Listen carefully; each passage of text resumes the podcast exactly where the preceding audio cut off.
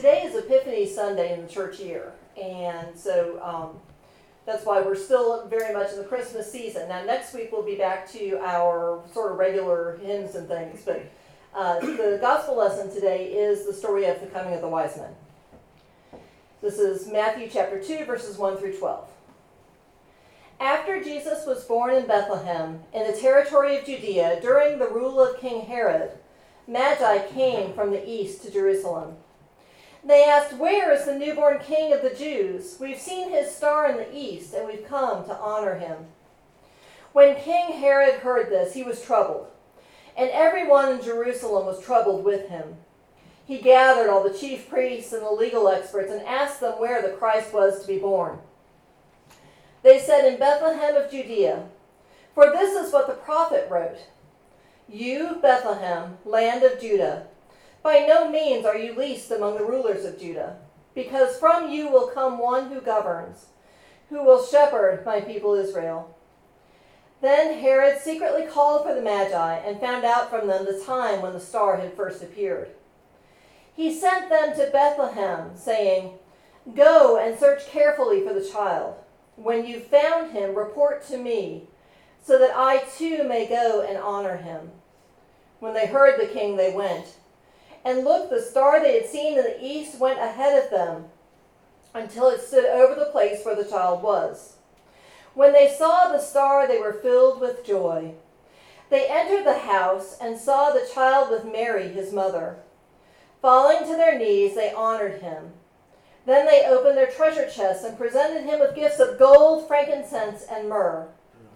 Because they were warned in a dream not to return to Herod, they went back to their own country by another route. It's the word of God for the people of God. Thanks be to God. I'd like to invite you to take out the covenant service now and open it up. And this is printed Leader and People, and you'll see there are parts of it where I do a lot of talking and parts of it where you do a lot of talking. So just follow along. Y'all read the bold, I'll read the regular type. And we'll renew our covenant together. Let us give thanks for all God's mercies. O God, our covenant friend, you have been gracious to us through all the years of our lives. We thank you for your loving care, which has filled our days and brought us to this time and place. Praise your holy name, O God. You have given us life and reason, and set us in a world filled with your glory. You have comforted us with family and friends, and ministered to us through the hands of our sisters and brothers. We praise your holy name, O God. You have filled our hearts with a hunger after you, and have given us your peace. You have redeemed us and called us to a high calling in Christ Jesus. You have given us a place in the fellowship of your Spirit and the witness of your church. We praise your holy name, O God. You have been our light in darkness, and a rock of strength in adversity and temptation. You have been the very spirit of joy in our joys, and the all-sufficient reward in all our labors. We praise your holy name, O God. You remembered us when we forgot you. You followed us even when we tried to flee from you. You met us with forgiveness when we returned to you. For all your patience and overflowing grace, we praise your holy name, O God.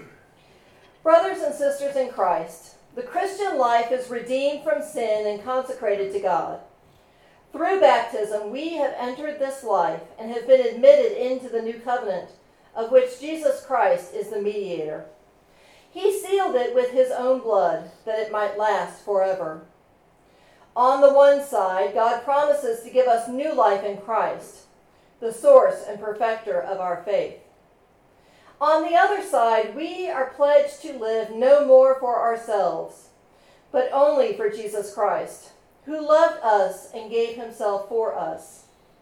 From time to time, we renew our covenant with God, especially when we reaffirm the baptismal covenant and gather at the Lord's table. Today, however, we meet, as the generations before us have met, to renew the covenant that binds us to God. Let us make this covenant of God our own. Commit yourselves to Christ as his servants. Give yourselves to him that you may belong to him. Christ has many services to be done.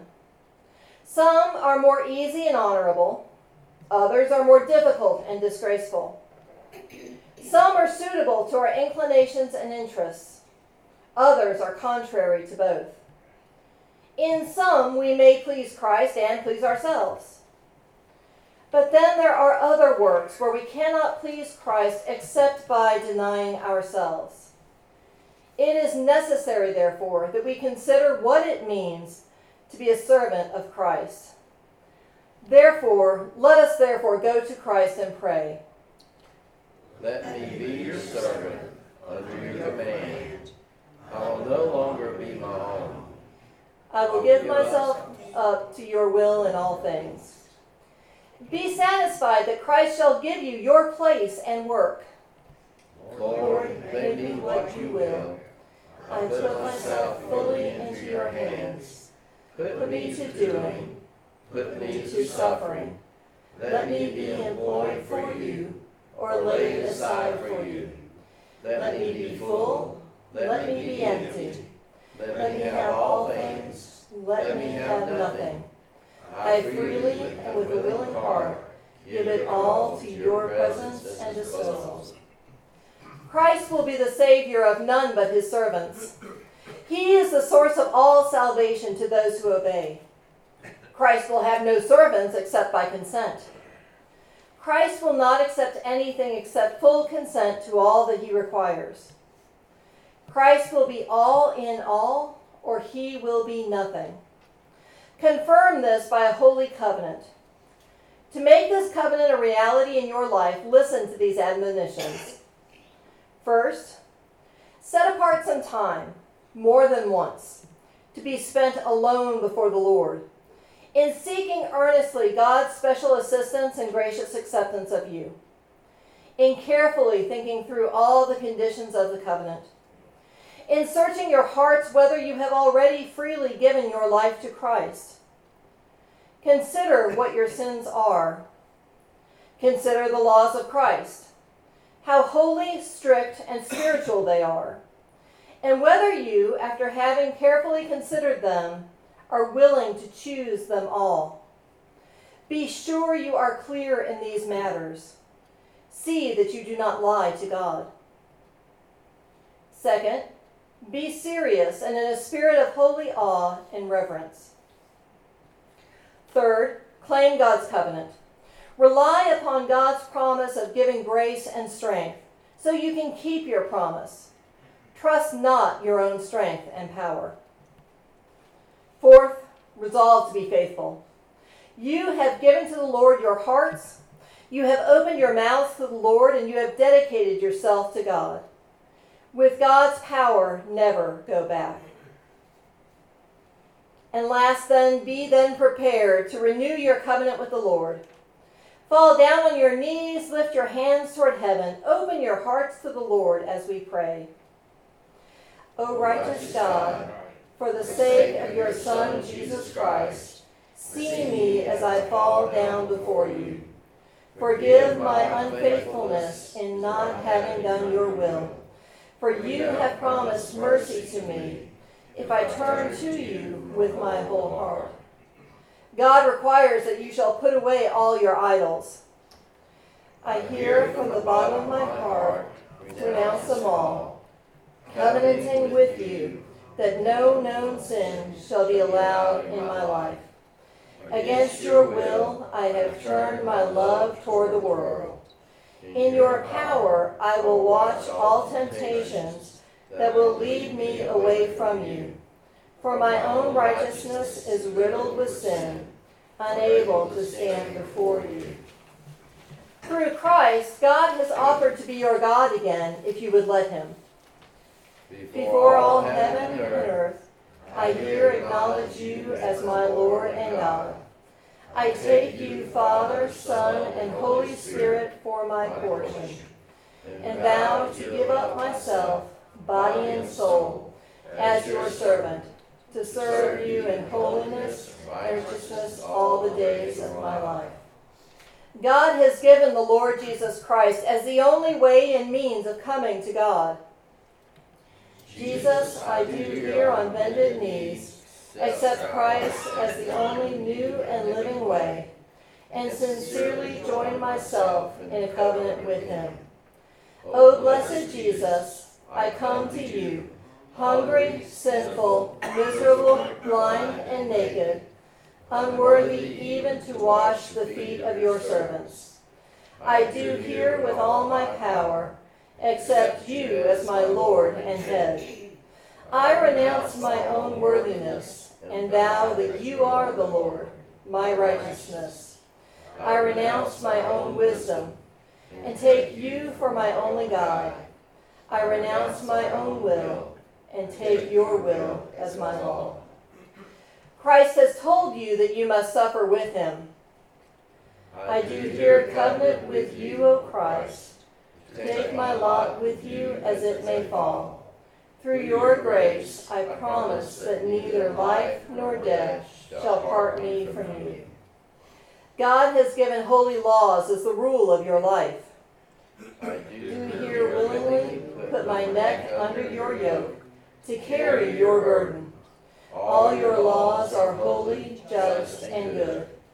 I therefore take them as the rule for my words, thoughts, and actions, promising that I will strive to order my whole life according to your direction and not allow myself to neglect anything I know to be my duty. The Almighty God searches and knows your heart. O God, you know that I make this covenant with you today without guile or reservation. If any falsehood should be in it, guide me and help me to set it aright.